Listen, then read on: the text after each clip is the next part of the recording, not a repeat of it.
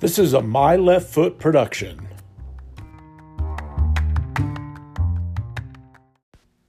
This is NPR, not public radio.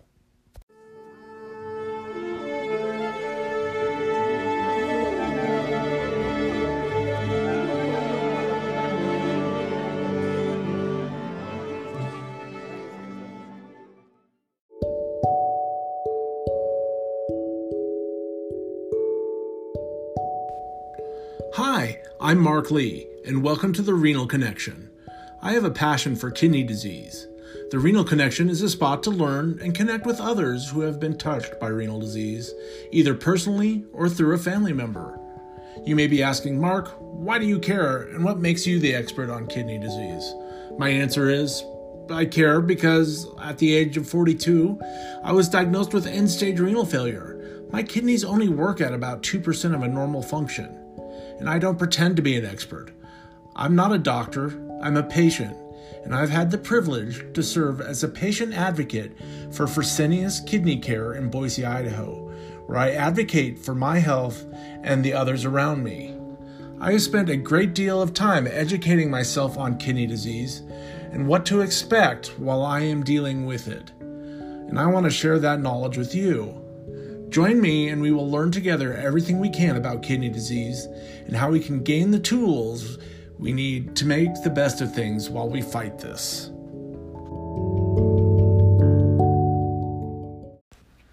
Hi, I'm Mark, and I try to be the best advocate that I can for myself and others with kidney disease. There are over 95,000 people on the UNOS transplant waiting list at this time. Let me say that again 95,000. That's more than any other organ, and the United States represents more than half of those number of transplants needed in the world. We need help. I'm kidney failure myself, and I have found that there is a surprising lack of education about how to be the best advocate for yourself or what to expect when you're experiencing kidney failure. There are people out there who are good candidates for a kidney transplant but are too anxious to get started on the testing or to get qualified because they just don't know what to expect. I've gone through it. I'll tell you what to expect. And spoiler alert, there's nothing to it. This podcast will give you a chance to interact with me on Facebook and also to build a network with others for support, to share your stories, and if, if nothing else, just to make friends. Could you imagine if someone found a potential match for a kidney transplant and it worked out just because of this podcast? Don't keep this podcast to yourself either. Kidney disease is the sort of disease nobody really talks about.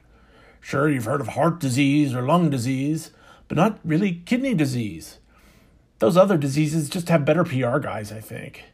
Look at me, I'm a disease over here. Loudmouths. Our disease, that's right, embrace it. It's our disease. That's how we're going to beat it. It's quieter than those guys, but not any less deadly. We have to be on machines to live. It sounds very dramatic, but it's true. One of the best ways to get people to realize that there is a problem is to tell your story as a kidney patient or a family member who has been touched by kidney disease. So I'll start with my story and I'll let you know periodically where I am in my journey. I hope to hear from you on the Facebook page Look it up on the Renal Connection and on the Facebook group, the Renal Connection Community. You can also leave a voicemail for me at www.anchor.fm slash the renal connection.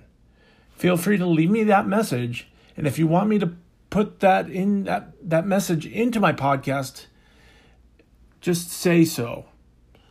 Or if you, or rather, say that you don't want me to and then I'll put it in. I've created those pages for us to learn from each other and to support each other.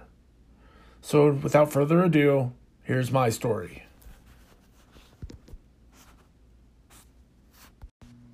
This is my story.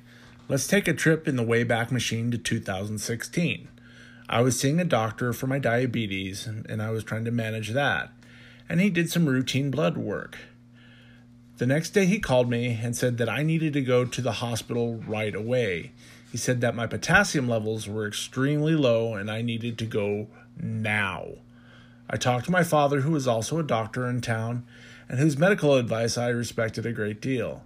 And he told me that the doctor was probably being a little on the heroic side and I really didn't need to go. Fast forward a couple of months, my father and I returned to that same doctor for a follow up appointment, and I was feeling absolutely horrible. Straight from that appointment, we went straight to the hospital, and it was that's where things started going downhill. The hospital did some tests as they do, and then they found out that I was in kidney failure and needed dialysis right away. They sent me to a nephrologist. That nephrologist referred me a surgeon immediately to install a tube into my stomach so that they could start fluid circulating through my abdomen in order to flush out the toxins with fluid. That process is called peritoneal dialysis. It can be done at home, but it comes with a ton of hassles. Shortly after I got settled with peritoneal dialysis, I started the qualification process to get on the UNOS transplant list. There were several tests, and all total, it took about a year for me to get through it all.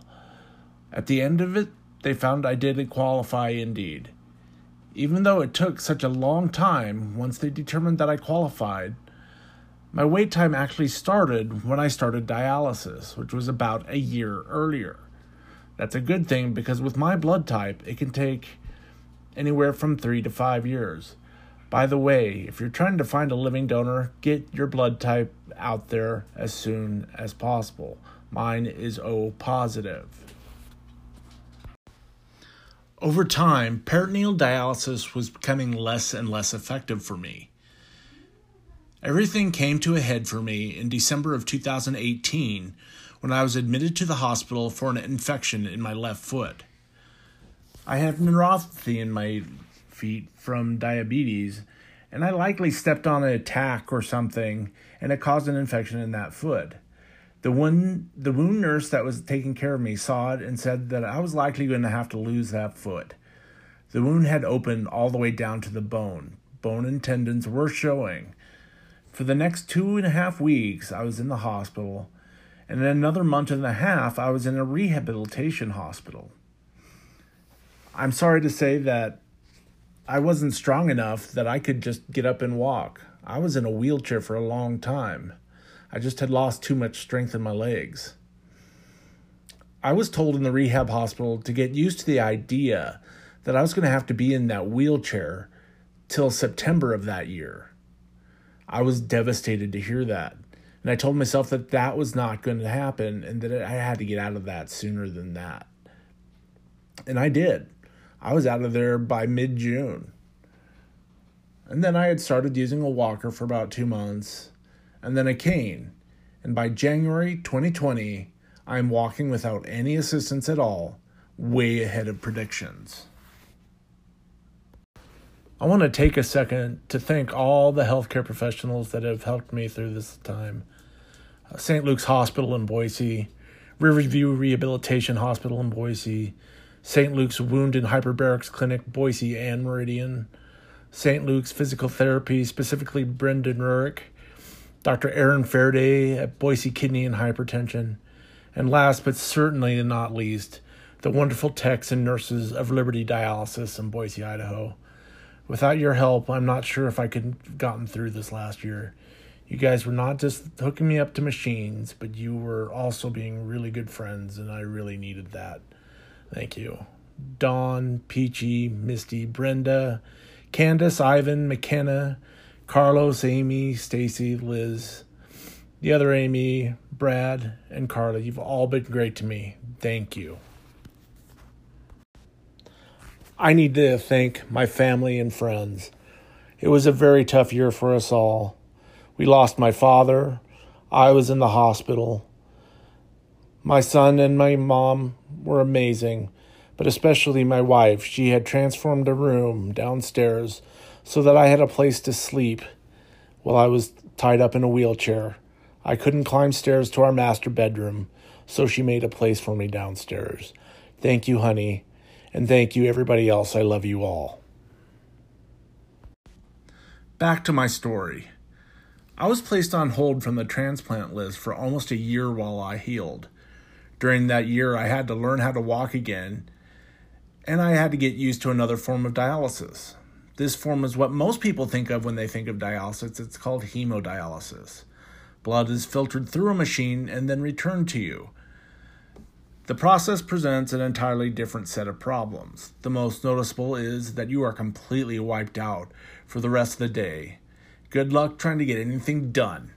A nap is about all you have the energy for. Now I go to dialysis three times a week for four and a half hours each time. It's not what I would call fun, but it could be a lot worse. I could still feel like still feel horrible. And I have been doing this now for over a year with hemodialysis. After a certain amount of time, you find ways of coping with the needles in your arm and other boredom. At least you can make it as comfortable as possible if you try. In September ish, someone came forward and wanted to be tested as a living donor for me a wonderful 18 year old girl that had her own motivations for being that selfless. She is currently being tested for me.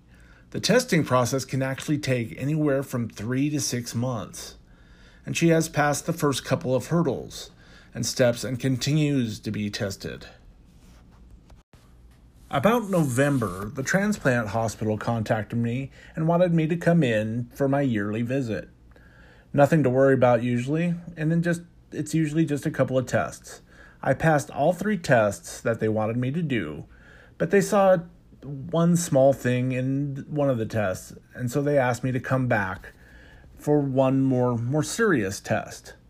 I had to pass that one or I was going to be on the wait list again for another 6 months. Well, I did pass that one as well, and then my transplant coordinator called me and said that yes, I had passed and that they were going to let the living donor team contact my potential donors and that so that they could continue getting tested. That shocked me because I only knew about one and I still don't know who the other person is. So right now, that is where I stand. I am in dialysis three times a week. The only difference is I now work. I just got a job. So I'm balancing dialysis, work, and my private life. So, what have we learned from all of this? It's up to you to take responsibility for your own advocacy for your kidney disease. Don't let it control you. Find ways to make your life better.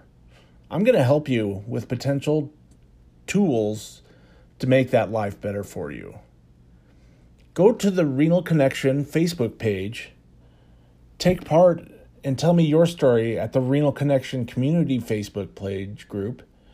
And please leave me a voice message at anchor.fm slash the renal connection. I want to hear from you so I can answer your questions. If I don't know offhand the answer, I'll find out for you and let you know. These podcasts will come out at every second Monday of every month, and there may also be special bonus episodes with exciting news and information.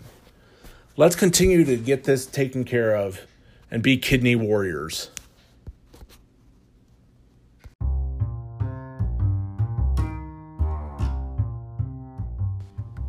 This has been NPR not public radio, a production of My Left Foot in association with Anchor Podcasts.